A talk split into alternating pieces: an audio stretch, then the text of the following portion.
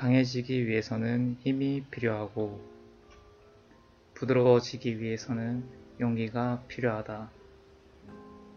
자신을 방어하기 위해서는 힘이, 방어 자세를 버리기 위해서는 용기가, 이기기 위해서는 힘이, 져주기 위해서는 용기가, 확신을 갖기 위해서는 힘이 필요하고, 의문을 갖기 위해서는 용기가 필요하다. 조화를 이루기 위해서는 힘이, 전체의 뜻에 따르지 않기 위해서는 용기가, 자신의 감정을 느끼기, 숨기기 위해서는 힘이 필요하고, 그것을 표현하기 위해서는 용기가 필요하다. 학대를 견디기 위해서는 힘이 필요하고, 그것을 중단시키기 위해서는 용기가 필요하다. 홀로 서기 위해서는 힘이 필요하고, 누군가에게 기대기 위해서는 용기가 필요하다. 사랑하기 위해서는 힘이, 사랑받기 위해서는 용기가, 생존하기 위해서는 힘이, 삶을 살기 위해서는 용기가 필요하다. 데이비드 그리피스의 힘과 용기의 차이라는 시입니다. 이 시는 한국 최초의 성폭력 생존자 수기집 눈물도 빛을 만나면 반짝인다에 수록된 시입니다. 2012년 은수연이라는 가명으로 발간된 이 책에는 가해자이자 목사인 평범한 아버지로부터 10년 동안 경험한 성폭력의 서사가 담겨 있습니다. 끝이 없을 것 같던 눈물에 빛이 내준 사람들을 보며 나도 누군가의 눈물에 빛이 되어야겠다고 다짐한 김영선님의 용기가 녹아있는 것입니다. 지금 방송을 들으시는 여러분은 용기하면 무엇이 떠오르시나요? 그 사세 마지막 화에서는 수기집 눈물도 빛을 만나면 반짝인다와 더불어 용기에 대한 이야기를 나누려고 합니다.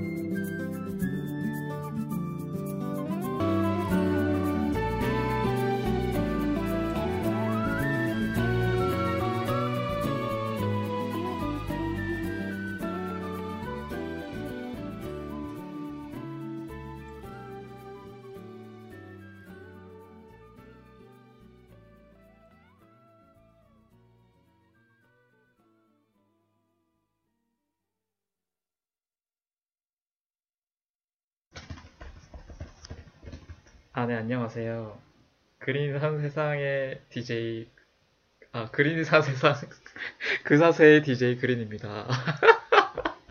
아, 네, 여러분 너무 반갑습니다. 예, 첫 곡으로 듣고 오신 곡은 김동률의 출발이고요. 아, 제가 오늘 사실 이제 크리스마스도 다가오고 좀 이렇게 분위기를 좀 산뜻하게 하려고 이렇게 일부러 인트로 곡도 바꾸고 또 이제 김동률의 출발이라는 곡도 이제 했는데 약간 그 경건한 기도하는 분위기였다라는 피드백이 있어가지고 아 사람이 어디 안 가는구나 이런 생각도 들고. 네. 자기 소리 벌써부터 지금 아니 제가 저번에 저번 방송 때 혹시 들으신 분 계신지 모르겠는데 그 나물이라는 게스트가 나왔잖아요. 근데 댓글창 보기가 무섭다고. 다들 달려 들어가지고 아주 그냥 물어 뜯는다고. 오늘도 여전하네요. 네, 감사합니다. 아무튼, 네, 그, 네, 오늘 산뜻하게 출발하려고 했는데 또 실패했지만 사람은 또 실패를 통해 성장하는 거 아니겠습니까? 예. 괜찮습니다. 우리 눈물비님께서 나를 걱정해 주시지만 저는 이렇게 늘 살아왔고요. 앞으로도 이렇게 살아갈 것입니다. 예, 그게 제 삶의 어떤 어, 관성이기 때문에 관성의 법칙이 아니겠습니까? 네, 오늘 그렇고요. 예, 첫 곡으로 듣고 오신 곡은 김동률의 출발인데 사실 이제 이 곡을 선택한 비하인드 스토리가 있습니다.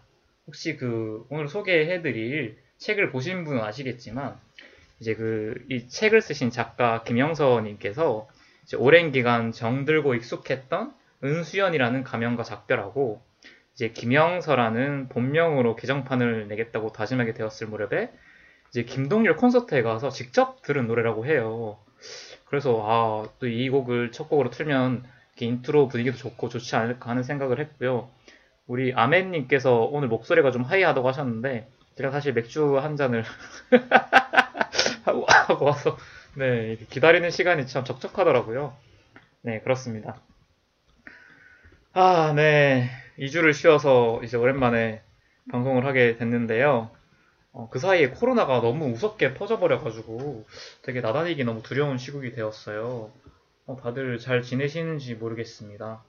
어, 저는 근황을 짧게 말씀드리면은 최근에 아니 댓글 무슨 선생님들 예 그 방송 제 목소리 집중해 주세요. 네, 무슨 맥주 드셨냐는 질문에 제가 답해드릴 수 있습니다. 제가 호가든을 되게 좋아합니다. 제가 맥주 하면은 이제 두, 원, 투톱이 있는데, 고수 들어간 블랑도 좋아하지만 오늘 고수 들어간 블랑 안 먹었고요. 사놓긴 사놨습니다.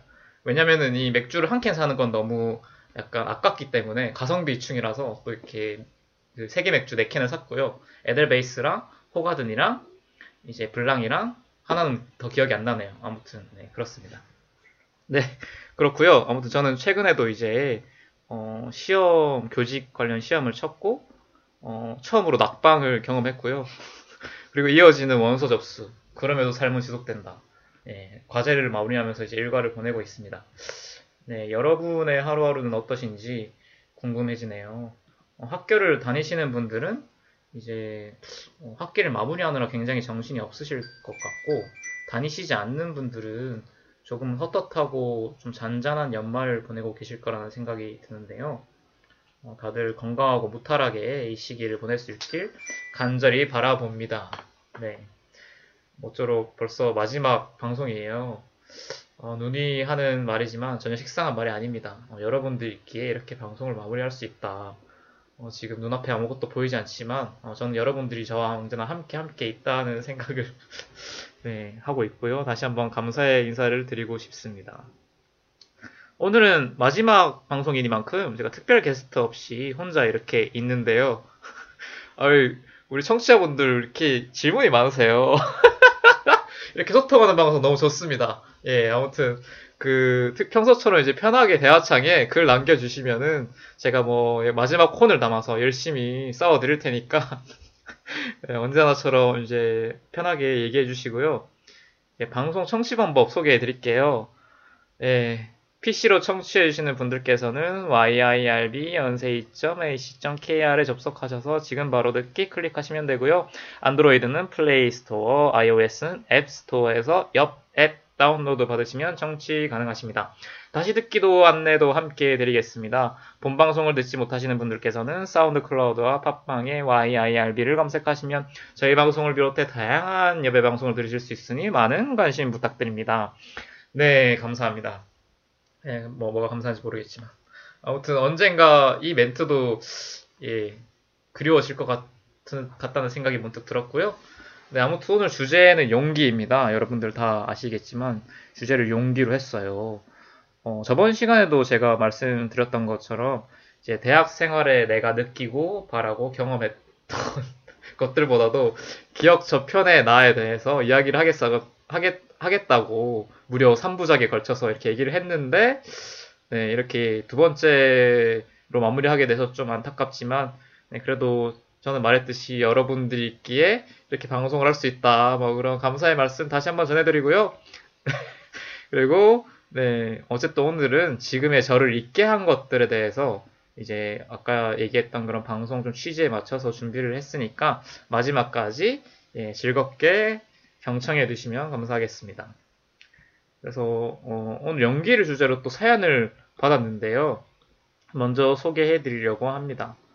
오늘 료님, 눈물빈님, 칠리새우님, 네, 뭐, 저녁은 드시고 방송하나, 뭐, 빈속에 술 먹으면 몸 상한다, 뭐, 그런 착한 척 할 필요 없고요.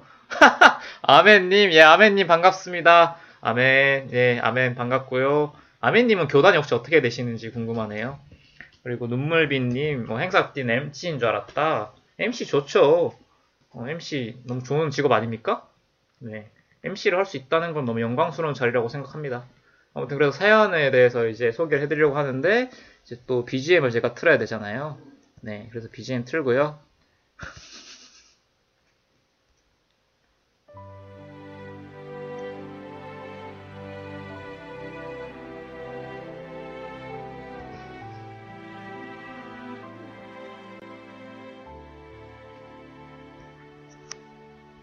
네. 걱정이 인형님의 사연입니다. 제게 가장 필요했던 용기는 제가 속한 공동체로부터 버림받을까에 대한 두려움을 떨쳐내는 용기였어요. 모든 기준이 제 밖에 있는데 그 기준이라는 게 늘 시시각각 변하는 거라 거기에 제 자신을 끼워 맞추느라 여념이 없었죠. 이 말은 부적절하지 않을까? 기본이 안 돼 있다고 생각하면 어쩌지? 재미없는 사람처럼 보일 것 같아. 등등. 행동 하나, 말 하나에 너무 부담을 느껴온 탓에 늘 스트레스를 받으며 살았어요. 남이 저보고 틀렸다고 말하면 제가 진짜 틀린 줄 알았거든요. 그래서 안 틀리려고 열심히 남들의 기준을 연구하며 살았는데 그 끝에 내린 결론은 통일된 기준 같은 건 없다는 거였어요. 우리는 서로 다른 주기와 모양의 파동을 가진 사람들이고 그 파동에 맞춰 공명할 수 있는 사람들은 함께 공명하고 아닌 사람들은 약간의 잡음이 나는 것 뿐이라는 걸 너무 늦게 알았어요. 나와 공명하지 않는 사람이라 해서 담 쌓고 미워할 필요는 없겠지만 그 사람 때문에 나를 통째로 바꿔버릴 필요도 없다는 걸 말이에요. 사실 버림받은 거절에 대한 두려움을 완전히 떨쳐낸 건 아니에요. 왜냐면 지금 이 사연을 쓰면서 제가 자존감 낮고 불쌍한 사람처럼 보일까 걱정되거든요. 하지만 아무렴 어떤가요? 저는 저만의 방식으로 단단하, 단단하게 성장하고 있다고 믿고 있어요. 거절을, 거절을 대면하는 일은 늘 두렵고 어렵지만 조금 더 용기를 내보려 합니다. 으쌰으쌰.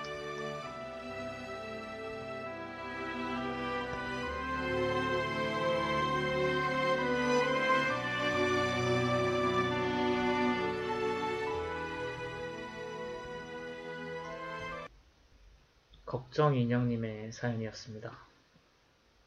어, 두려움을 주제로 방송했던 이화가 떠오르는 사연이라는 생각이 직관적으로 들었고요.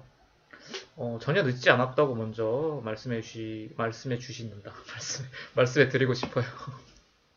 아직 늦지 않았습니다. 아마 이 사연 쓰신 분, 뭐, 제가 연세를 알지 못하지만, 뭐, 그렇게 뭐, 늙으시진 않았을 거라 생각이 들어요. 아무튼, 사실, 저만 해도 그런 생각이 드는데, 어떠한 기준으로부터 자유로워지는 건 정말 쉽지 않은 일 같아요. 그게 사회가 정한 것이든, 아니면 주변 사람이 정한 것이든, 어, 저도 사실 살다 보면서 굉장히 나를 움츠러들게 하는 순간들을 계속적으로 마주하게 되는 것 같거든요. 이제 부끄러움이라든지 수치심의 감정이랄까? 오늘 사실 소개해드릴 책의 저자인 그 김영서님의 글에도 그런 장면들이 종종 등장을 합니다.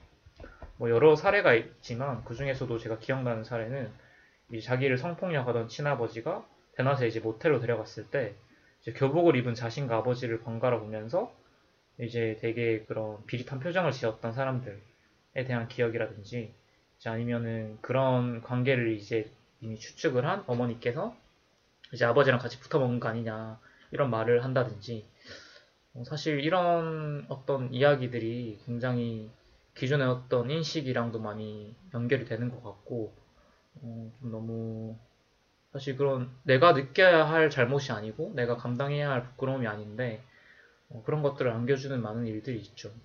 어, 물론 우리 뭐 사연자분께서 정확히 비슷한 상황이나 맥락은 아니겠지만 어, 쨌든 저는 때에 따라서 이게 언급해주신 것처럼 뭐 자존감의 영역으로 생각될 수도 있겠지만 뭐 사실은 저는 그것보다는 상황을 바라보는 관점이나 사유 자체가 좀 부조리한 경우가 더 많지 않나.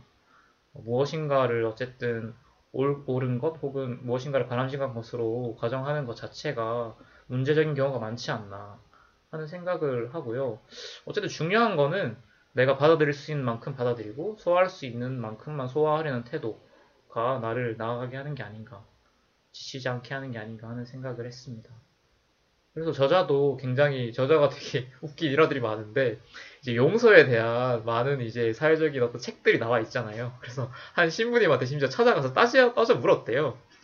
그러면서 이제 그 경험을 굉장히 신박한 경험이다. 용서를 그렇게 쉽게 해봤냐? 뭐 신부 당신은 뭐 9년 동안 10년 동안 뭐 성폭력 당해봤냐? 이제 이렇게 일을 하면서 따져 물었던 이제 그런 일화가 있는데 어쨌든 세상에 어느 누구의 말이라도 내 생각이나 내 기준에서 따지고 또 따져봐야 할 일들이 있다고 저는 생각을 하고요. 어쨌든 누가 내 인생을 대신 살아주는 게 아니잖아요. 저는 어쨌든 뭐 물론 옳고 그름의 기준은 분명히 있겠죠. 이건 옳은 것이고 저건 틀린 것이다. 예를 들면 뭐 폭력이라든지 뭐 그런 상황들이 있으니까. 근데 그런 게 아니고서야 어쨌든 내 인생은 내가 개척하고 내가 사는 거기 때문에 어, 저는 사연자님이 자신만의 방식으로 되게 단단하게 성장하고 있다고 생각이 듭니다. 어, 말씀해 주셨던 것처럼 그리고 그 마음 그대로 그 자리에 서 있어 주길 그리고 또 이제 무리하지 말고 조금씩 천천히 이렇게 걸어가실 수 있길 어, 간절히 바랍니다. 그리고 또 드, 들려드리고 싶은 문장이 사실 있어서 제가 또 기록을 했는데요. 이제 이거는 책에 나오는 문장인데 이제 김영서 씨가 이제 애인과 이별을 경험하고 이제 정말 내가 사랑을 이제 할 수 있겠다라는 마음이 든 뒤에 정말 깊은 사랑을 나눴지만 결국 헤어지게 됐던 어, 그런 애인과 이별을 경험하고 오스트레일리아, 오스트레일리아로 이제 떠나게 되는데 어, 거기서 이제 자신이 어, 한 백인 노년 남성을 만나게 돼요. 근데 그분은 이제 어쩌다 보니 길을 걷다 만나게 됐는데 갑자기 자신이 경험한 가정 폭력에 대해서 되게 담담히 고, 백을 했던 그분이 해준 말입니다. 네, 제가 읽어드리겠습니다. 단단해진 당신의 마음에 예수님의 사랑이 장대비가 아니라 보슬비로 내려서 당신을 보드랗게 해주길 바랍니다. 그리고 사랑으로 촉촉하고 부드러워진 땅에서 나무들이 자라고 꽃이 피어 아름다운 마음의 정원을 갖게 되길 바랍니다. 이제 라고 말씀을 이제 전해주셨는데요. 우리 아시겠지만 우리 김영선 님도 굉장히 독실한 기독교 신자시기도 하고 이제 오스트레일리아의 어떤 문화적인 뭐 그런 배경이어서 이제 예수님의 사랑이 등장한 게 아닌가 하는 생각이 들긴 하는데 어쨌든 저는 어, 이 이 노년 백인 남성분의 말이 우리 모두에게 참 가다울 수 있으면 좋겠어요. 결국 우리는 이 시간들을 거치고 거쳐서 아름다운 정원을 갖게 된다고 저는 믿거든요. 네, 그래서 우리 토마토님이신가 봐요. 오늘 좋은 말씀 감사합니다라고 말씀해 주셨는데, 토마토, 네. 네, 장명 센스 참, 네, 좋네요. 아무튼 걱정 이녀님께도 이 말씀을 꼭 전해드리고 싶었습니다. 그리고 이제 졸업을 앞둔 그린에게 한마디 해달라고 제가 또 관종스럽게 한 그 보너스, 보너스 트랙을 만들어 놨는데, 아, 그린 가지 마. 라고 해줘서 고맙습니다. 근데 뭐, 걱정은 안 하셔도 될 것 같아요. 뭐, 다행히 졸업을 해도 저를 받아주는 곳이 아직은 없어가지고. 뭐, 누가 받아줘야 가든 말든 할 텐데, 이게 뭐. 네, 아무튼, 그래도 신청곡을 또 보내주셨는데요. 우리 김동률 선생님의, 선생님? 김동률의 희망 듣고 오시겠습니다.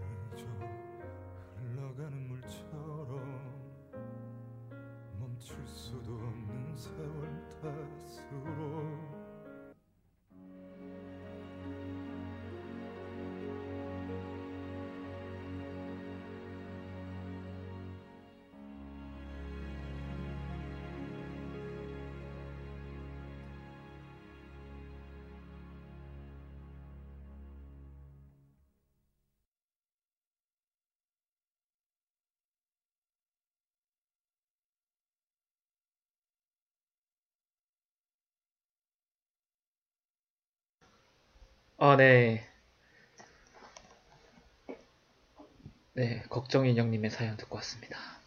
다음은 우리 여우님의 사연이에요. 우리 여우님의 여우 같은 사연 한번 듣고 오실까요? 먼저 BGM 깔아드릴게요.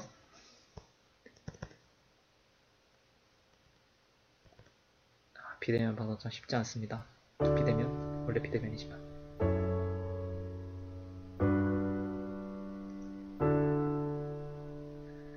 그리고 우리 지각님 지각하셨으니까 회개하고 오시고요.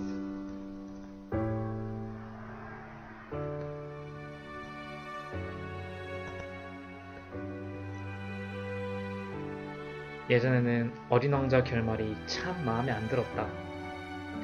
특히 여우와 어린 왕자가 만나는 부분을 안 좋아했다. 여우는 왜 자신이 상처받을 걸 알면서도 어린 왕자에게 정을 준 걸까? 왜 어린 왕자에게 관계 맺음을 알려준 걸까? 그러면서 뭘 또 장미에게 돌아가야 한다고 어린 왕자를 부추기고 지랄인지. 그 말에 따라 진짜 떠난 어린 왕자는 또 뭔가? 도대체 어린 왕자는 왜 굳이 정든 여우를 떠나고 뱀에게 물려가면서까지 장미에게 돌아간 걸까? 여우나 어린 왕자나 둘 다 똑같다. 자신들이 상처받을 걸 알면서도 그 상처를 자처한 거다. 그 상처뿐인 선택들이 너무 속상해서 마음에 안 들었다. 그러나 지금은 안다. 그들은 상처를 기꺼이 감내하며 그 길을 택할 만큼의 용기가 있었던 거라며. 상처받을 게 두려워 사랑을, 믿음을, 관계를, 신념을 저버리지 않는 용기 있는 인물들이 없다는 걸. 그들은 상처를 받으며 그들이 얻고자 하는 것을 이미 얻었을 것이다. 그렇다고 내가 그들처럼 용기 있는 인물이 되었는가 하면 또 모르겠다. 나는 여전히 상처받는 상황들이 두렵다. 상처받는 날들을 생각하면 마음이 너덜너덜하고 아프다. 그러나 그 기억들이 내게 아픔만을 선사하진 않았다. 아픔과 상처가 없었다면 보지 못했을 것들을 보게 되었다. 너덜너덜해진 마음은 한편으로 부드러워졌다. 나의 마음이 두들겨 맞고 사정없이 밟히는 동안 오히려 내 마음은 끈질겨졌다. 애석하게도 지금의 나를 만든 건 상처를 주고받은 날들의 기억이라는 사실을 인정할 수밖에 없다. 그럼에도 상처를 받는 건 여전히 두려운 일이다. 상처받을 수 있는 미래를 예상하면서 관계를 맺고 글을 쓰고 사람들과 부대끼며 사는 것은 너무나도 큰 용기가 필요한 삶이다. 여우처럼 언젠간 떠날 얘에게 마음을 주고 어린 왕자처럼 독사에게 물려가면서까지 지켜, 야 할 것을 지키는 삶은 상상만 해도 상처투성이다. 그럼에도 용기를 내야 할 일들이 있음을 안다. 상처를 포기하면 삶도 포기된다는 사실을 안다. 상처받는 것이 두려워 사랑을, 믿음을, 관계를, 신념을 잃고 싶지는 않다. 지난 상처들이 상처들을 곱씹는 현재가 미래의 상처들이 나를 무엇으로 이끌지는 모르겠다. 다만 상처뿐인 기억들이 도리어 나의 다음 발걸음을 안내해 줬다는 믿음과 그 상처들을 기반으로 더 많은 것들을 사랑할 수 있게 되었다는 확신으로 용기 내어 다음 상처를 향해 나아갈 뿐이다.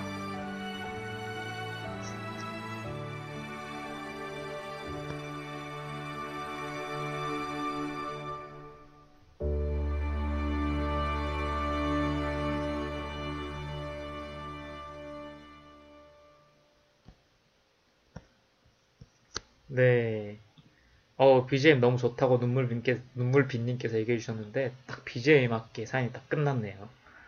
어, 사실 이 BGM이 어디서 왔냐 하면은, 제가 또 최근에 적적해가지고 이제 또 비대면 시대 또 다들 보시지 않습니까? 뭐, 아차든 넷플릭스든. 그래가지고 제가 또 동백꽃 필 무렵이라는, 필 무렵이라는 굉장히 이제 옛날에 또 핫했던 그런 드라마를 최근에 봤는데, 어, 어쨌든 굉장히 좀 아쉬운 면도 있었지만 너무 괜찮은 드라마지 않았나. 하는 생각을 했고 거기에 나오는 동백꽃필 무렵이라는 BGM입니다. 여러분 나중에 뭐 들으실 일 있으면은 뭐 같이 들어보셔도 될 것 같고요. 아무튼 이제 사연을 보내주셨는데 오늘 주제나 글이랑 너무 맞아떨어지는 사연이 아닌가 하는 생각을 했고 또 어린 왕자 편을 또 어린 왕자 편은 아니었고 제가 1화 그, 그 사세 1화 때 또 어린 왕자에 대한 얘기를 했었는데 그 사연 사연이 아니라 그때였던 또 방송이 생각이 나면서 아, 죄송합니다. 제가 좀 자꾸 전해요. 또 감동을 표기하는 거 아닌가 좀 걱정이 되는데, 아무튼 뭐, 너무, 네. 어, 너무 주제나 글이랑 맞아 떨어지고, 또 그 사세에 또 애청자, 아, 애청자가 아니라 청취자, 애청, 아, 청취자 맞구나. 애청자, 네, 애청자. 또 오늘도 이렇게 좋은 사연을 보내주셔서 너무 감사드립니다. 그리고 사실 이제 읽으면서 또 책에 있던 또 시가 한 편이 생각이 났어요. 복혁은 시인의 시가 있는데 짧게 소개해드리고 다시 말을 이어가면 좋을 것 같습니다. 네, 복혁은 시인이 쓴 상처에 대하여 라는 시입니다. 네, 다시 집중해 주세요. 오래전에 입은 누이의 화상은 아무래도 꽃을 닮아간다. 젊은 날 내내 속 썩어 샀더니 누이의 눈매에선 꽃향기가 난다. 요즘 보니 모든 상처는 꽃의 빛깔을 닮았다. 오래 피가 멎지 않던 상처일수록 꽃향기가 난다. 오래된 누이의 화상을 보니 알겠다. 향기가 배어나는 사람의 가슴 속엔 커다란 상처 하나 있다는 것. 잘 익은 상처에선 꽃향기가 난다. 라는 시입니다. 네. 어, 이게 또 책에 나오는 어, 시 중에 하나고요. 어, 사실 시에서도 얘기하지만 우리 사연을 보내준 여우님의 향기가 너무 느껴지는 사연이 아니었나 그런 생각이 또 들었습니다. 하지만 그럼에도 말씀해 주셨던 것처럼 이제 그 상처에 세 살이 돋기까지의 시간들을 견뎌내야 한다는 사실이 사실 너무 쉬운 일이 아닌 것 같아요. 그걸 부정할 수도 없을 거라고 생각이 들고요. 그걸 견뎌내는 그 시간, 내가 정말 상처가 아물고 아물어서 향기를 뿜어낼 수 있는 그 시간 사이에 공백을 어떻게 메울 수 있을까? 요즘에는 그런 고민을 되게 많이 하게 되는 것 같아요. 그 사이에 놓인 나라는 존재가 있을 때 나는 어떠한 존재일까? 어떠한 의미가 될 수 있을까? 그리고 나의 상처에 대해서는 그 간극에 대해서, 그 공백에 대해서 어떻게 다시 용기를 낼 수 있을까? 뭐 이런 고민을 되게 많이 하게 되는 것 같습니다. 어, 사실 세상에 어, 슬픔이나 고통, 상처를 경험하지 않는 사람은 아무도 없잖아요. 어, 사람들은 누구나 저마다의 아픔을 묻어대고, 묻어두고 살아간다는 생각이 듭니다. 어, 해소되지 않은 기억들도 있고, 소화되지 않은 장면들도 있고, 혹은 지금 당장 내가 마주하고 있는 어떤 가혹한 현실들이 누구에게나 있겠죠.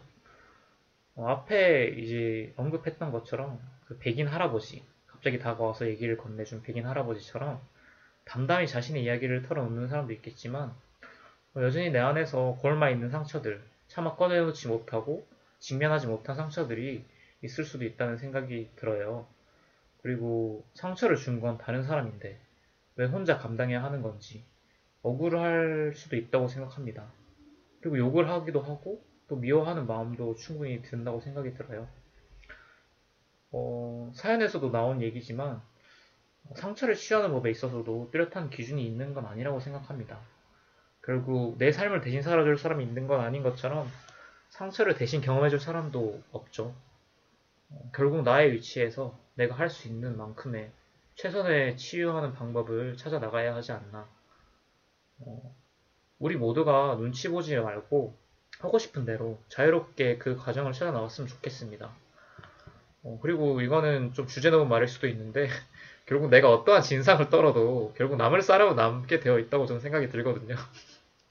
어, 이거는 김영서 씨가 어떤 자신의 삶을 통해서 알려준 교훈이기도 한 것 같아요. 어, 그리고 한 가지 제가 더 기억하고 싶은 것은 그러한 과정을 통해서 결국 우리라는 집, 집합을 만날 수 있지 않나. 서로 기댈 수 있다는 것. 또 온기와 감정을 나눌 수 있는 존재가 있다는 것을 어, 그 과정을 통해서 또 알게 되는 것 같습니다. 그리고 내가 그 대상이 될 수도 있고 또 당사자가 될 수도 있겠죠. 그 사실을 언제나 잊지 않고 이 기나긴 상처의 시간을 함께 마주하고 견뎌가면 좋지 않을까라는 생각을 우리 여우님께도 하고요. 우리 지금 방송을 들으시는 우리 아멘님, 눈물빛님, 또 우리 려온님, 토마토님, 지강님, 네, 지각하셨지만 네, 저는 언제든 그렇게 바라고 있습니다. 자 그리고 또 아까도 이제 소개를 했지만 또 그린에게 하고 싶은 말 졸업을 앞둔 그린에게 하고 싶은 말 제가 또 특별히 또 보너스 트랙 남겨놨는데요 좀 길게 남겨주셨어요 그래서 이걸 다 읽어야 되나 하는 생각이 들긴 했는데 또 마지막 방송이니까 제가 열심히 한번 읽어보도록 하겠습니다 네 그린에게 하고 싶은 말 세상과 사람 앞에서 체념하고 기대를 거두는 건 너무 쉬운 일이라는 생각을 합니다. 점점. 예, 왜냐면 네, 제가 그러고 있거든요. 점점점. 앞으로의 길에 작고 큰 좌절과 어려움이 찾아오겠지만 그린의 신념과 사랑까지는 포기하지 말아주세요. 세상이 그린을 끊임없이 실망시키더라도 그린은 세상을 실망시키지 말아주세요. 아 죄송합니다. 제가 좀 오버 죄송합니다. 저 사연자에 너무 죄송하고요. 제가 오버를 하려다 보니까 지금 약간 아무튼 그- 아, 죄송해요. 제가 맥주 한 잔 취해가지고 정신을 못 차려. 아무튼 세상의 그린을 끊임없이 실망시키. 죄송합니다. 이 공백을 이 공백을 배울 수 있는 건 무엇이죠? 너무 죄송합니다. 아 진짜 너무 죄송해요. 네. 세상의 그린을 끊임없이 실망시키더라도 그린은 세상을 실망시키지 말아주세요. 어려운 당부이자 부탁인 거 압니다. 하지만 그린 옆에 한 사람으로서 그린 옆에 한 사람으로서 그린은 영원히 그린 그린 했으면 좋겠어요. 세상 속에서 상처받는 날들에도 돌아와서 편히 쉴 수 있는 곳이 있음을 기억해 주세요. 라고 말씀해 주셨습니다. 아, 너무 죄송합니다. 아무튼 그 우리 여우님의 그 마음이 너무 전달이 됐고요. 어, 그린 그린한 게 무엇인지는 모르겠지만 언제든 돌아갈 수 있는 나의 홈이 있다는 걸 잊지 않겠습니다.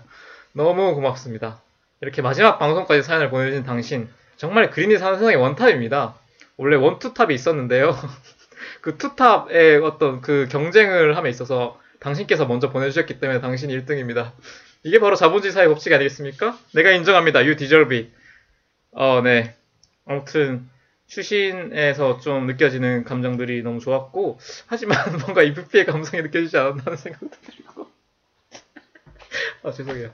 아무튼 너무 사랑합니다. 네.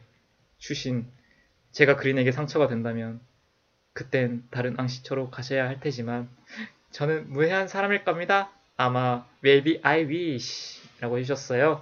그리고 신청곡으로 우리 우효의 Brave 보내주셨는데요. 사실 우효, 우효도 굉장히 그런 어떤 인프피의 감성을 가진 훌륭한 아티스트로 이렇게 평가되는 그런 사람이라고 저는 생각을 합니다. 요새 또 이 MBTI 시대잖아요? 근데 사실 저는 우리 여우님께서도 굉장히 정말 훌륭한 아티스트가 되지 않을까라는 생각을 정말 진심으로 마음을 다해서 진짜 아까 제가 좀 웃어서 좀 죄송한데 그건 사실 제 진심이 아닙니다. 지금 하는 말이 정말 제 진심이고요. 정말 이 진심 믿어주시기 바라면서 우리 우효의 브레이브 제가 들어드리도록 하겠습니다. 예, 듣고 오실게요.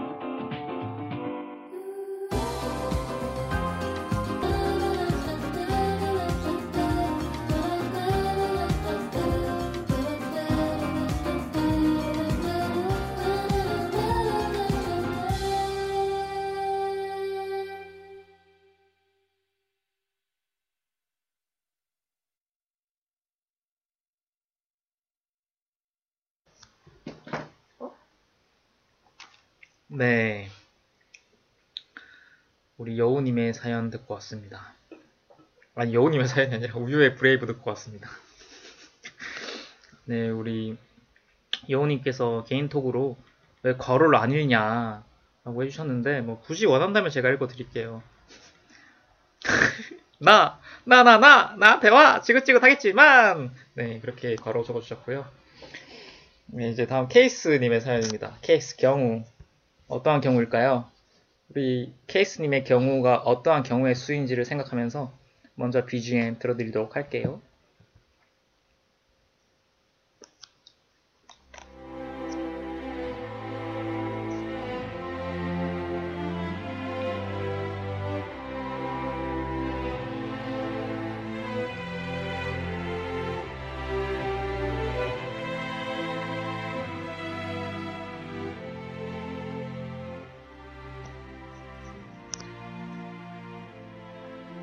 세상은 왜 용기가 필요한 것이 되었을까요? 용기를 낸다는 것은 거대한 두려움에 맞서기 위해 나선다는 것. 그러니 살아가기 위해 용기가 필요하다는 것은 삶이 거대한 두려움이 되어버렸다는 뜻이겠죠. 이런 세상이 건네는 용기라는 말은 저는 별로 듣고 싶지 않은 것 같아요. 남에게 건네고 싶지도 않고 까마득한 벽 앞에 선 사람에게 용기는 내어봤자 쓸모없는 것 밖에 더 될까요? 저는 화이팅이라는 말을 자주 쓰는데 사실 그 말을 할 때마다 제가 더 무력해지고 상대방과 멀어지는 기분을 느껴요. 그 한마디가 얼마나 의미가 있을까? 그 말을 듣고 힘을 낼 수 있다면 그에겐 이미 용기가 있는 것이 아닐까? 용기를 내야 한다는 말을 하기보다는 그의 곁에서 힘과 용기를 보태는 사람이고 싶어요. 그린에게 닥쳐오는 두려움도 함께 이겨내고 싶네요. 그린에게 하고픈 말. 벌써 마지막 방송이네요. 그린은 스스로를 용기 있는 사람이라고 생각하나요? 아마 아닐 것 같아요. 그린은 자신이 용기와 되게 안 친하다고 생각하나 봐요. 짝사랑, 학창 시절에 얼새끼, 히어로와는 거리가 먼 나. 용기를 내지 못했던 순간들만 떠오르고 말이죠. 자신의 이야기를 하고자 시작했다는 라디오에서 많은 얘기를 들려주지 못한 것을 어쩌면 조금 자책할지도 모르겠네요. 진정 강한 용기는 한순간의 강렬한 용기가 아니라 일평생을 함께하는 은은한 용기라고 생각해요. 도무지 끝날 줄 모르고 계속되는 술자리처럼 길고 잔잔한 용기.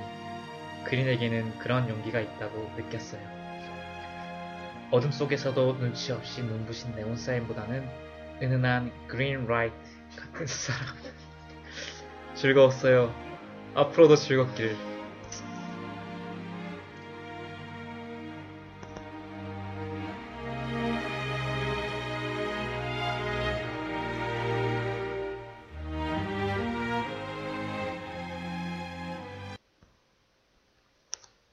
네, 케이스.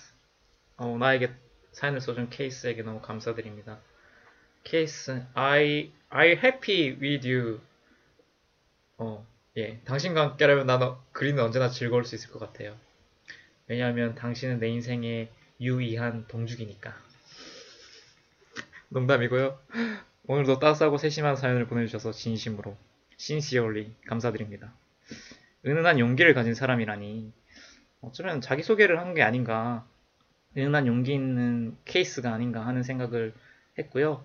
우리 말보다는 곁에 있는 사람이 되고 싶다는 것에 어, 그 어떤 말보다도 마음을 울리는 자세인 것 같습니다. 어, 저는 사실 그런 생각을 했는데요. 어, 많은 피해 혹은 폭력을 경험하는 사람들이 어, 굉장히 혼종적인 감정을 경험한다고 생각해요. 어, 예, green light 초록 권리 아니고요. 오늘도 이렇게 제가 발음 나름 잘했다고 생각해서 좀 이렇게 자축의 웃음을 지었는데 오늘도 역시 발음이 좀 구렸군요. 네, 그렇다면 죄송합니다. 어쩌겠어요. 뭐 이게 저인 걸. 네, 하필 제가 그린 우리름을 지어가지고.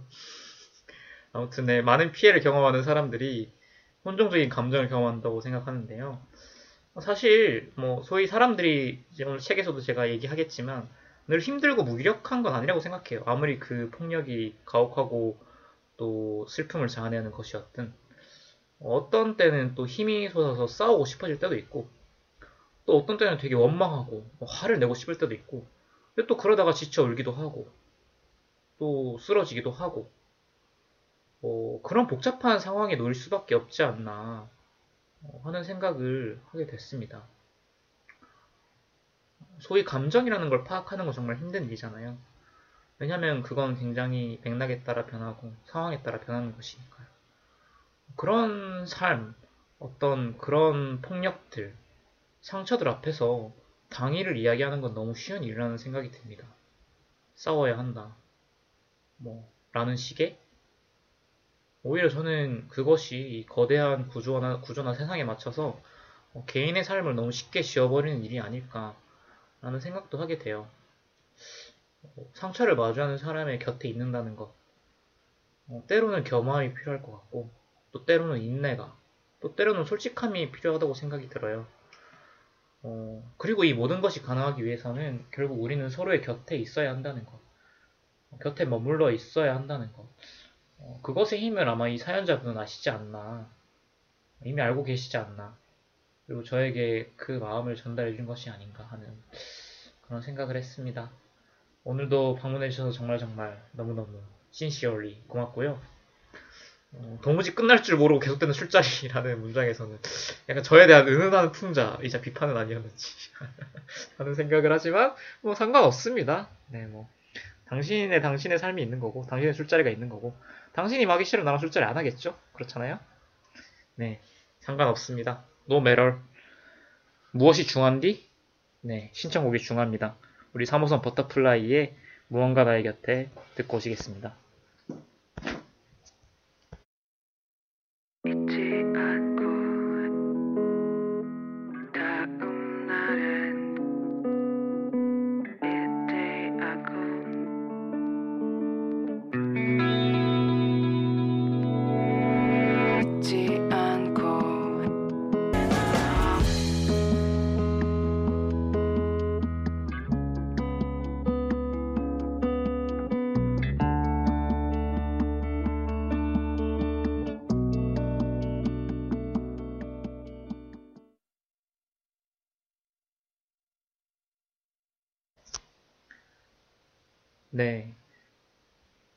Butterfly. Three Lines Butterfly의 누구, 무언가 나의 곁에 듣고 오셨습니다. 네. 사실 오늘 사연이 3개가 끝인 줄 알고 있었는데요. 어, 방송을 진행하는 중에 갑자기 우리 일수제의 우리 명품 DJ 제주께서 보내주셨습니다. 사연을. 네, 이렇게 올바르지 않은 방식, 올바르지 않은 어떤 루트로 이렇게 사연을 전달해주신 우리 제주님께 어, 감사하다는 말씀 진심으로 드리고 싶습니다. 닉네임은 그 사세는 별로고 이제 사세는 좋아로 써주셨고요. 제가 어, 방송 중에 보내주셨기 때문에 제 BGM을 고르지 못했어요. 그래서 아까 많은 분들께서 우리 사랑해주셨던 동백꽃 필 무렵을 제가 다시 한번 틀어드리도록 하겠습니다. 그리고 사연 읽어드릴게요.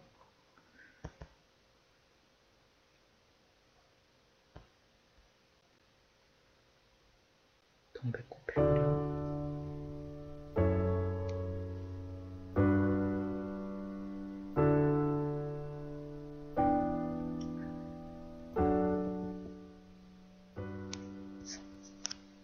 그 사세 마지막 방송이라면서요? 뭐 그린이 그렇게 성실한 DJ는 아니었던 것 같지만 뭐 그래도 대본 쓰느라고 열심히 하셨으니 사연 보냅니다. 오늘 눈물도 빛을 만나면 반짝인다를 다룬다고 해서요. 이전에 관련해서 글을 썼던 몇 문장을 담아 보냅니다. 재탕하겠다는 거죠. 우리는 판결문의 형식적인 문장으로 범죄를 마주한다. 누군가는 가해자의 악질적인 폭행을 혐오한다. 누군가는 인생이 무너져 내린 피해자를 연민한다. 누군가는 동시에 따스하고도 정상적인 환경에서 범죄와 무관한 삶을 살아왔음에 안도한다. 그러나 판결문을 촘촘히 분해 미시적으로 들여다보면 가늠할 수 없는 고통의 무게를 안고 살아가는 피해자의 삶이 있다. 무엇보다 지독한 고통에도 불구하고 그 상황에서 벗어나기 위해 노력하는 한 사람이 있으며 사건이 종결된 후 자신의 삶을 어루만지며 살아가는 한 사람이 있다. 그들은 단지 잔인한 폭력을 당한 가엾고 무기력한 존재가 아니다. 그들은 주체적으로 법을 뛰어넘어 자신의 삶을 서술하고 피해자라는 이름 아래 뭉뚱그려질 수 없다. 반면 거시적인 측면으로 보면 가해자의 악행을 천천히 탄생시킨 뒤틀린 사회 구조가 있다. 가정폭력의 상처가 또 다른 폭력을 낳는 것처럼 누군가의 바스러져가는 삶이 범죄를 낳기도 한다. 개인의 삶, 못한 삶을 방치하는 사회에서 가해자 또한 법에 가려진 한 사람이다. 우리는 법정에 서야 하는 누군가의 눈물을 단편적인 시선으로 바라보지 말아야 한다. 우리는 그와 함께 살아가는 또 다른 누군가이기에 그의 눈물이 다양한 스펙트럼으로 빛날 수 있도록 빛을 비춰주는 이가 되어야 한다. 여기까지고요. 히읗 히읗. 결국 그 빛을 비추고 그 빛을 만나고 나의 눈물에 빛을 보이고 타인의 빛을 이해하는 과정이 서로에게 용서를 구하고 스스로를 용서할 수 있는 시간이라는 생각이 드네요. 그린 종방 축하해 똥똥. 축하해는 똥똥 아닌데 아무튼 네 그린에게 하고 싶은 말 또 그대로 연속해서 읽어드리겠습니다. 저도 이제 그린을 용서할게요. 용서는 참 멋진 단어인 것 같네요. 그린 오빠는 오빠는 뭐랄까 그 용기보다 용기라는 단어보다 멋진 한 사람이랄까? 많은 것을 마무리 짓고 새로운 시작을 하는 그린이겠네요. 그 변화의 시간 속에서 옆에서 소주 한 잔 기울일 수 있는 편안한 컨베니언트한 용기를 주는 그런 사람이 되고 싶네요. 응원한다는 말보다 우리들의 시간을 기억하고 기대해 달라는 말을 하고 싶어요. 나갑니다.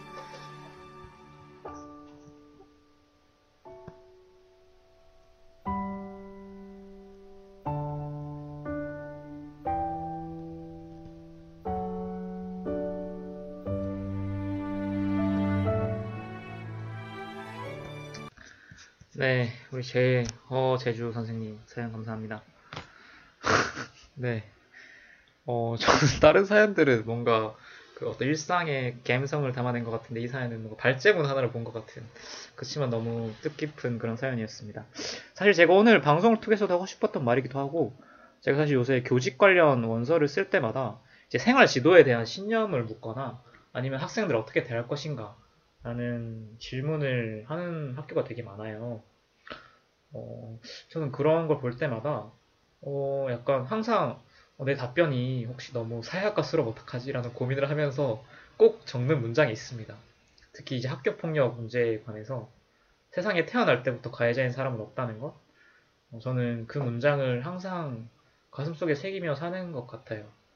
물론 이게 어떤 피해자의 아픔이나 상처를 지우고 삭제하는 것과는 별개의 어떤 의미로 저는 생각을 항상 하고 있고요.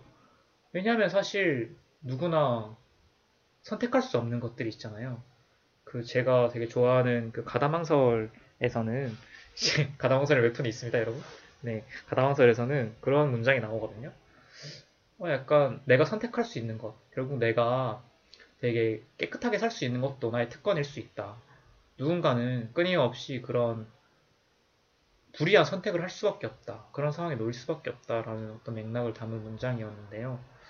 어, 저는 학교폭력 문제에 대해서도 마찬가지라는 생각이 들고, 어, 그랬을 때, 어, 사실 제가 수업을 들었던, 어, 실제로 이제 학교폭력 관련 활동을 하셨던 수업을 들었던, 교직 수업을 들었던 적이 있는데, 회복적 정의라는 게 되게 유명한 어떤 사법적 어떤 그 관점이기도 하고, 저는 그런 게 있거든요.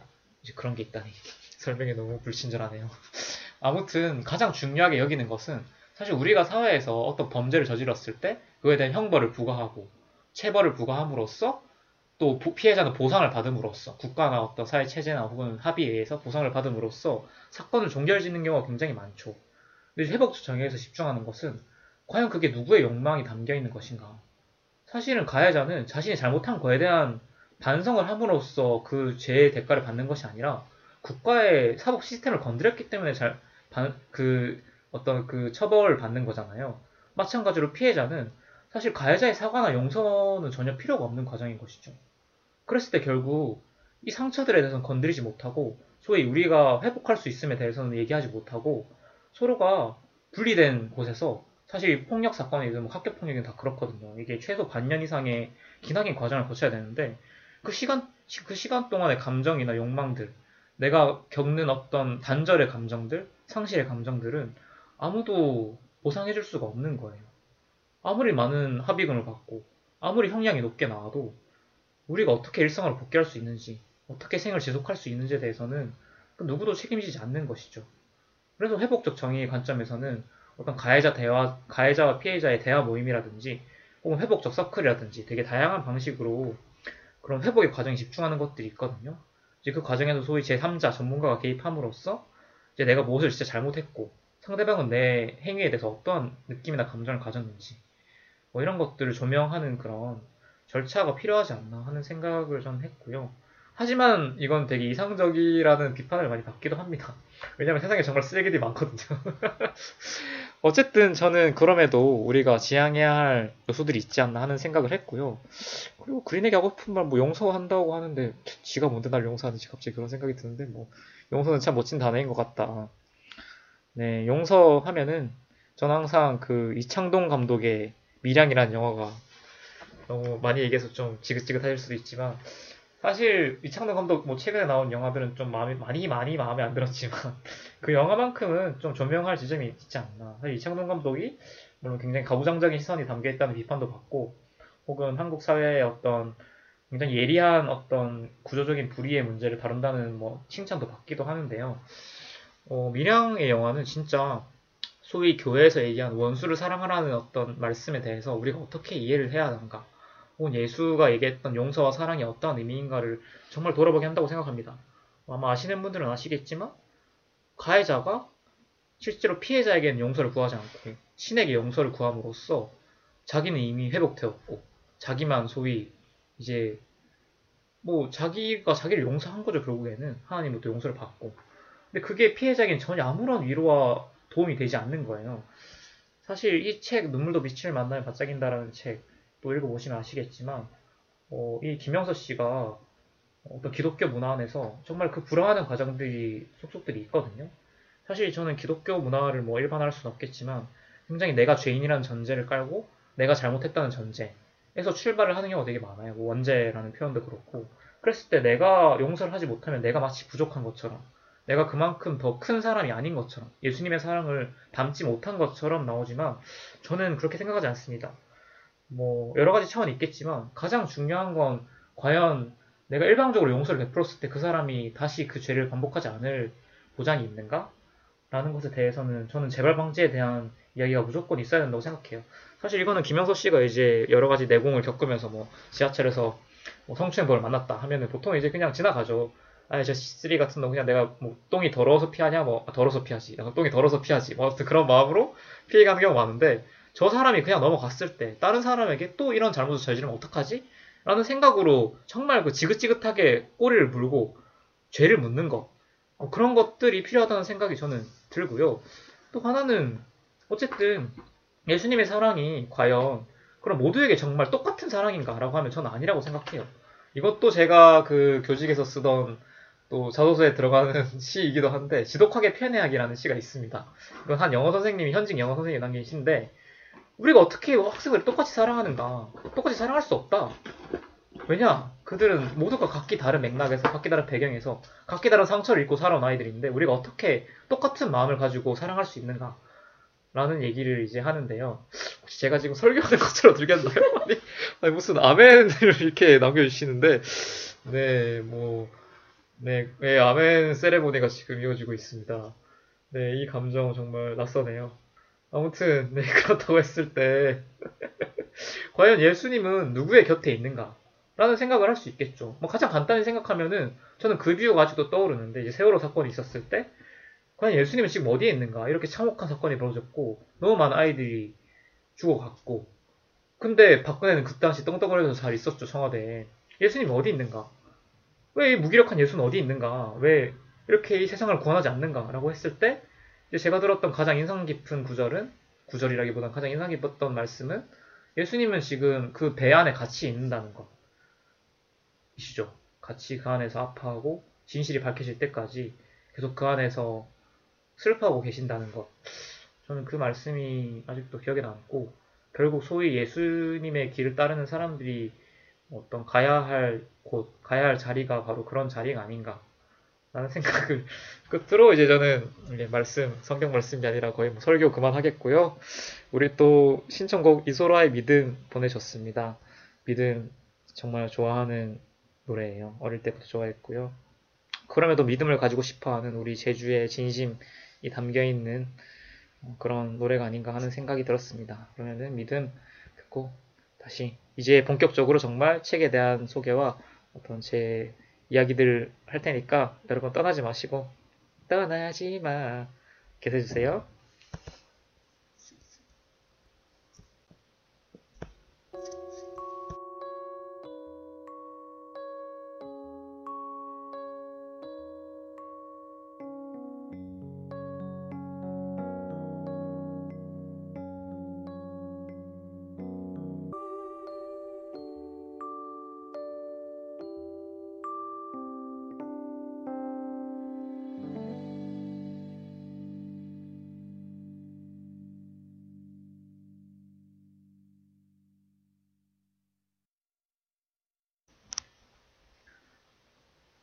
네.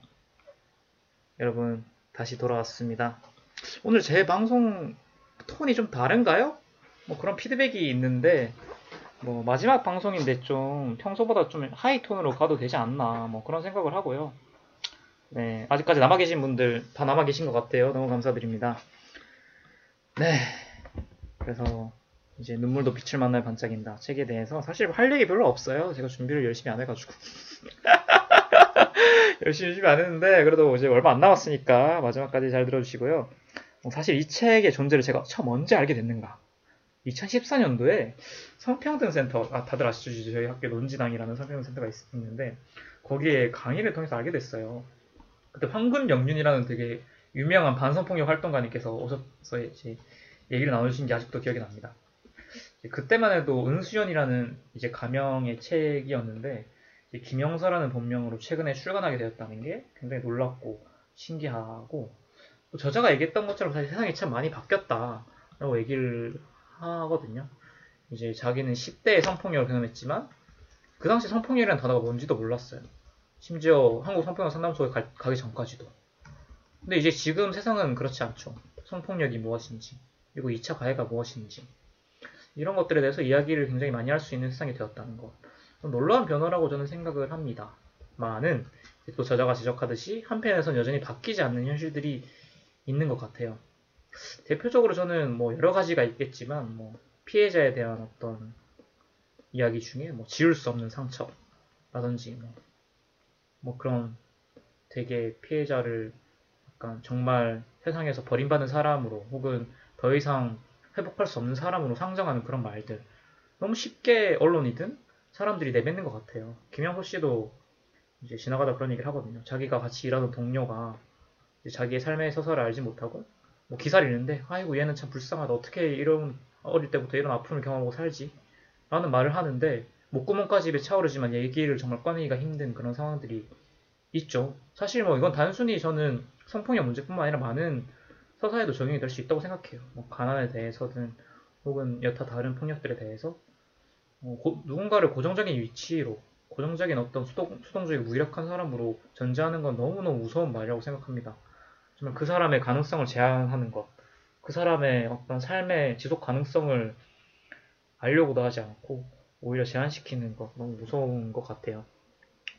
그리고 저는 정말 웃긴 것 같아요. 세상 사람들이 정말 막 아, 정말 뭐 형량을 높여야 된다, 뭐다 때려 죽여야 된다, 뭐 이렇게 얘기를 하는데 실제로 정작 세상 피해자를 위한다고 하면서 가해자의 약행이 얼마나 그것 묻어했는지에만 관심이 있지 피해자가 어떻게 삶을 치유하고 회복해 나가지, 나가는지에 대해서는 아무도 관심을 가지지 않는 것 같아요. 가해를 한 건 가해자이지만 사실 그 일상적인 생활에서 피해자에게 수, 수치심을 유발하게 하는 건 가해자가 아니라 보통의 평범한 사람들이라는 사실을 저는 사람들이 너무 인식하지 못하고 산다는 생각이 들어요. 마치 자신은 그 피해에 대해서 아무런 책임이 없는 것 마냥. 정말 그 가해자만 없애버리면 끝이 날까요? 우리 책에서 나오지만 악마가 사라지면 정말 악마가 더 이상 나오지 않습니까? 아니잖아요. 그래서 김영서 씨도 지금 상당, 상담가로서 또 활동가로서 그렇게 열심히 활동을 하고 계신 거고요. 그래서 저는 생존자라는 워딩이 정말 중요하다고 생각합니다. 이 책의 부제도 그렇죠. 어, 느 빛나는 성폭의 생존자 어느 빛나는 시율이기였나? 사실 기억이 잘 안 나는데요. 아무튼 굉장히 무기력하고 수동적이고 어딘가 불안해서 되게 좋지 않은 결말을 맺거나 결국엔 파국으로 치닫는 그런 익숙한 서사들 있잖아요. 어, 그런 전형적인 피해자상은 이제는 정말 사라져야 한다고 생각합니다. 뭐 그렇다고 저는 뭐 반대로 뭐 피해자가 늘 당당하고 우직하고 뭐 캐티 버블처럼 막 때려 부시는 뭐 아, 이런 인물만 인물로만 그리는 게 정답이 아니라는 걸 아마 지금 청취하시는 분들은 다 아실 거라 생각해요. 뭐 아무리 극악무도한 폭력을 당한 피해자라 할지라도 지금 여기 지금 이 순간을 함께 살아가는 동시대인이라는 사실을 지금 바로 내 옆에 사람일 수 있다는 사실을 정말 잊지 말아야 한다고 생각합니다. 그런 의미에서 저는 그 I Can Speak라는 여러분들 다 아시는 아실지 모르겠지만 어쨌든 나문희 배우님이 등장하는 그 영화가 있잖아요. 그런 맥락에서는 굉장히 생존자의 어떤 건강한 제한 방식을 보여준 게 아닌가 하는 생각을 저는 어 소위 그 한, 일본군 위안부 성폭력 문제를 다룬 영화 중에서는 그나마 그렇지 않았나 하는 생각이 들었어요. 물론 그 영화도 굉장히 좀 제한 인종적인 제한이라는 좀 아쉬운 분이 있긴 했는데 어쨌든 저는 뭐 피해자라고 불리든 생존자라고 불리든 결국 우리가 바래야 하는 건 혹은 내가 바라 제가 바라는 건 어떤 치유와 회복 자체가 아니라 평범한 일상으로의 복귀. 그냥 남들처럼 똑같이 사는 것. 피해를 경험하든 경험하지 않든 그냥 내가 살 수 있는 삶을 살아가는 것. 눈치 보지 않고. 어, 저는 그게 어쨌든 궁극적으로 우리가 어, 가야 할 방향이고 또 지향해야 할 가치가 아닌가 라는 생각을 했습니다. 그러니까 뭐 무슨 뭐 소년법을 폐지하라든지 뭐 형량을 강화하든지 물론 형량 강화 필요합니다. 필요한데 그것만 얘기해서는 안 된다. 라는 얘기를 저는 다시 한번 좀 말하고 싶고요. 지금보다 훨씬 훨씬 더 사실 한국 사회도 최근에 되게 많은 책들이 나오고 있지만 여전히 눈물도 빛을 만나면 반짝인다라는 책조차도 사실은 뭐 그렇게 막 사실 뭐 추미애 장관 연금이 좀 이상하긴 한데 추미애 장관이 처음으로 이제 약간 그 검사들한테 이 책을 300부를 보냈다고 하더라고요. 그때는 굉장히 너무 좋았던 기억이 나는데 아무튼 어, 되게 훨씬 더 다양한 생존자의 언어나 관점, 서사가 우리 사회에 등장해야 한다. 그리고 우리는 그런 용기를 내야 한다. 용기를 내야 한다? 어, 강요하는 건 아닙니다. 어쨌든 네, 그런 생각이 듭니다.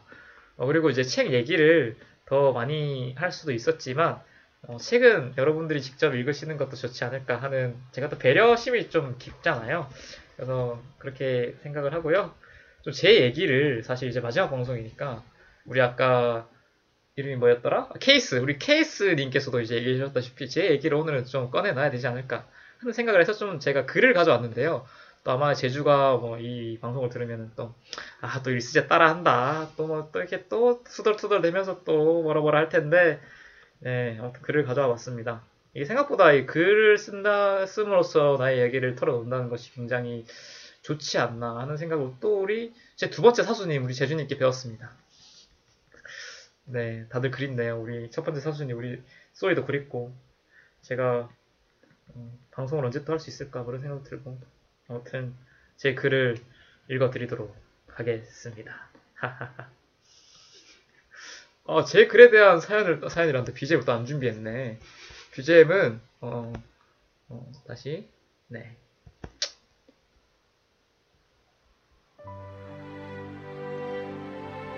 이게 어울리나? 아무튼 들어보겠습니다.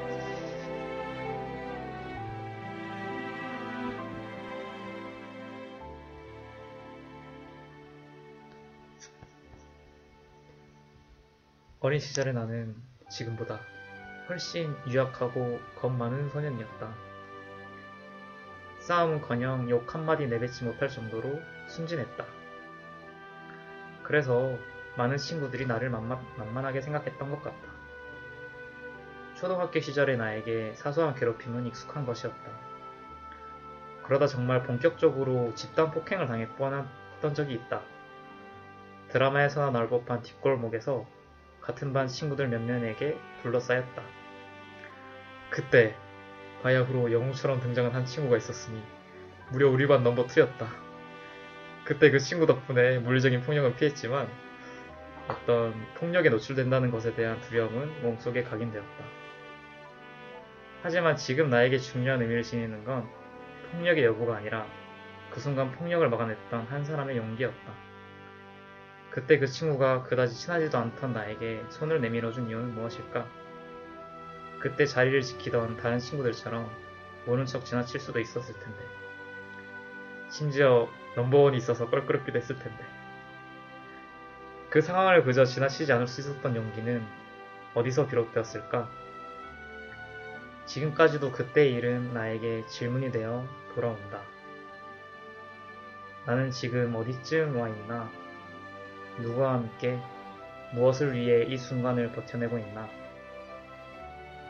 한 줌의 부끄러움, 곁눈, 곁눈질하는 가벼운 비판, 어려운 상대와의 손쉬운 거리두기로 지금 이 순간을 유예시키고 있는 건 아닌지, 한 사람의 사랑과 용기가 세상 전부는 아닐지라도 최소한 어떤 이의 세계를 부수고 새롭게 당금질할 계기를 마련해준다는 사실을 잊지 말아야 한다고 다시금 다짐해 본다.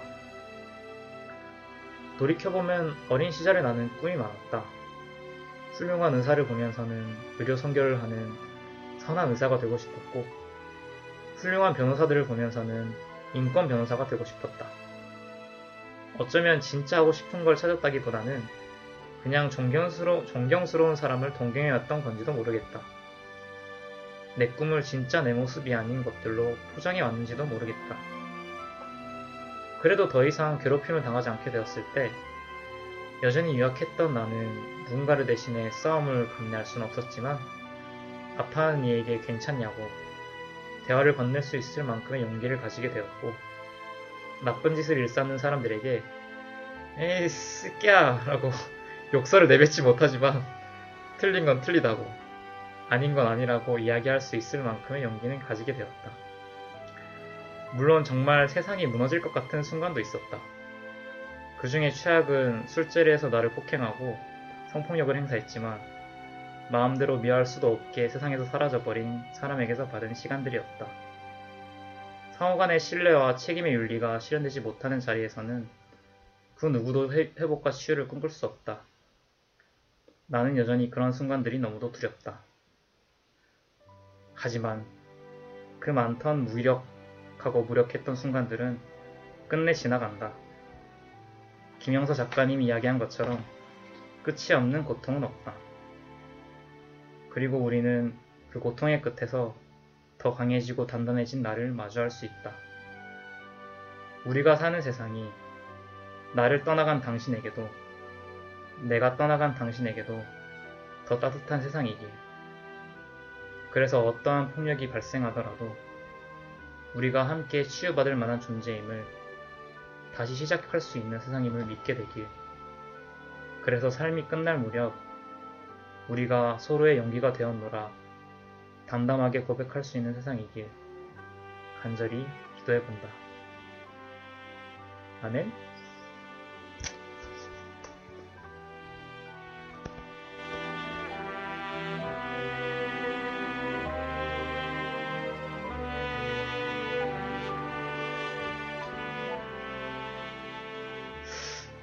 약간 아까 한잔 해서 그런지 좀 말이 빨랐던 거 아닌가 라는 생각이 드는데 혹시 제가 다시 한번 읽어드릴까요? 제가 지금 약간 사실 지금 텐션이 평소와 좀 다른 것 같아서 아 괜히 이게 맥주 한 잔을 했나 하는 생각이 들었고요. 네 예상은 했지만 좀 민망하네요. 네, 역시 제 글을 쓰는 것은 제 체질은 아닌가 봅니다. 네, 우리 명품 일스잭을 많이 읽어주시고요. 그래도 후련한 마음이 드네요. 네. 다들 이렇게 착한 척 많이 해주셔서 감사드리고요. 예, 괜찮았다니 너무 다행입니다. 글이 너무 좋군요. 저도 좋, 좋다는 거 압니다. 제가 그래서 많이 아끼고 간직하거든요.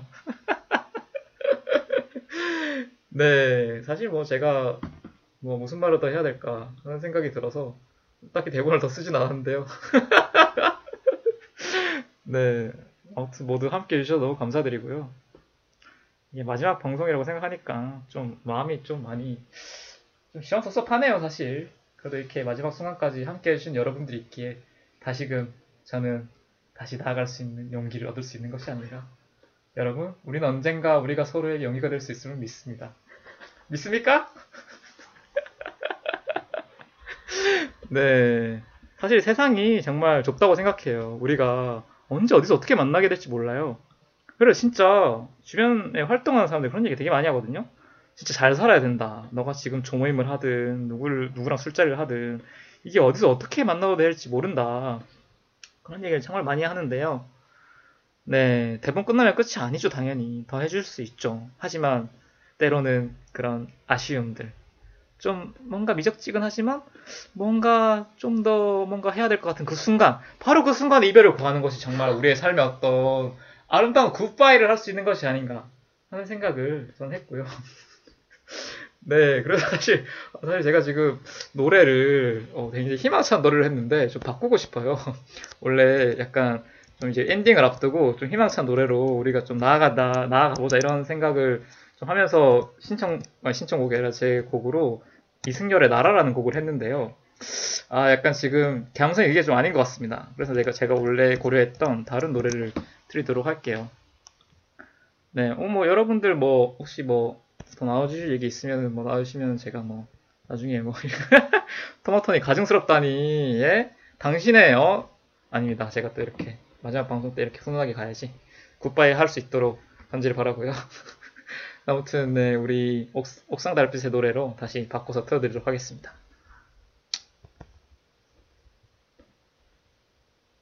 듣고 올게요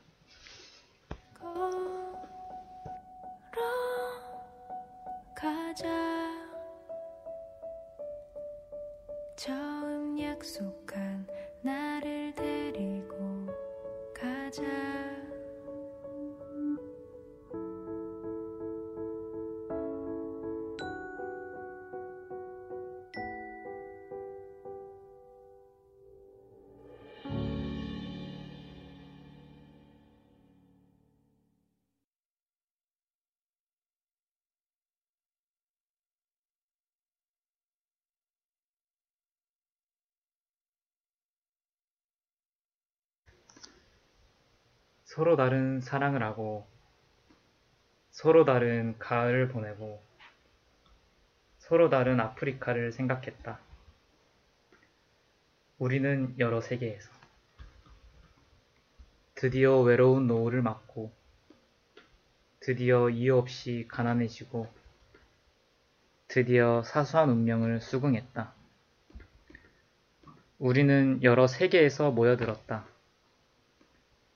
그가 결연히 뒤돌아서자 그녀는 우연히 같은 리듬으로 춤을 그리고 당신은 생각나지 않는 음악을 찾아 바다로 우리는 마침내 서로 다른 황혼이 되어 서로 다른 계절에 돌아왔다. 무엇이든 생각하지 않으면 물이 돼버려 그는 영화의 자세로 정지하고 그녀는 간절히 기도를 시작하고 당신은 그저 뒤를 돌아보겠지만 성탄절에는 뜨거운 여름이 끝날 거야. 우리는 여러 세계에서 모여들어 여전히 사랑을 했다. 외롭고 달콤하고 또 긴 사랑을. 이장욱 시인의 우리는 여러 세계에서 라는 시입니다. 어김없이 다가온 연말이죠. 성탄절을 앞두고 설렘보다는 아쉬움이 가득한 나날들을 보내고 있습니다. 물론 맥주 한 캔에 한 캔에 행복은 있지만요. 이 방송을 들으시는 여러분의 일상도 크게 다르지는 않을 것 같아요. 돌이켜보면 지난 한 해는 정말 속수문책, 설상가상의 연속이었습니다. 코로나, 실업, 장마, 홍수, 그리고 많은 우울의 이야기들. 평소 감춰두었던 자본의 속내와 전 지구적인 절망을 마주했던 시간이었습니다. 하지만 저는 그럼에도 라는 말을 믿고 싶습니다. 아무리 가혹하고 냉혹한 세상에서도 낮은 자리에 흘러흘러 들어온 사랑은 꿈과 희망의 근원이 되고 또 새로운 세상과 진실을 마주할 용기를 허락해 주니까요. 당장 많은 것들이 변할 수는 없겠지만 그럼에도 각자의 세상에서 각자의 방식으로 삶은 지속된다는 것. 그 안에서 우리는 여전히 사랑을 나누게 되리라는 사실을 기억하는 우리 모두가 될 수 있길 간절히 바라봅니다. 방송을 들으시는 모든 분들의 세상을 마음을 다해 응원하며 그린이 산 세상 그사세였습니다.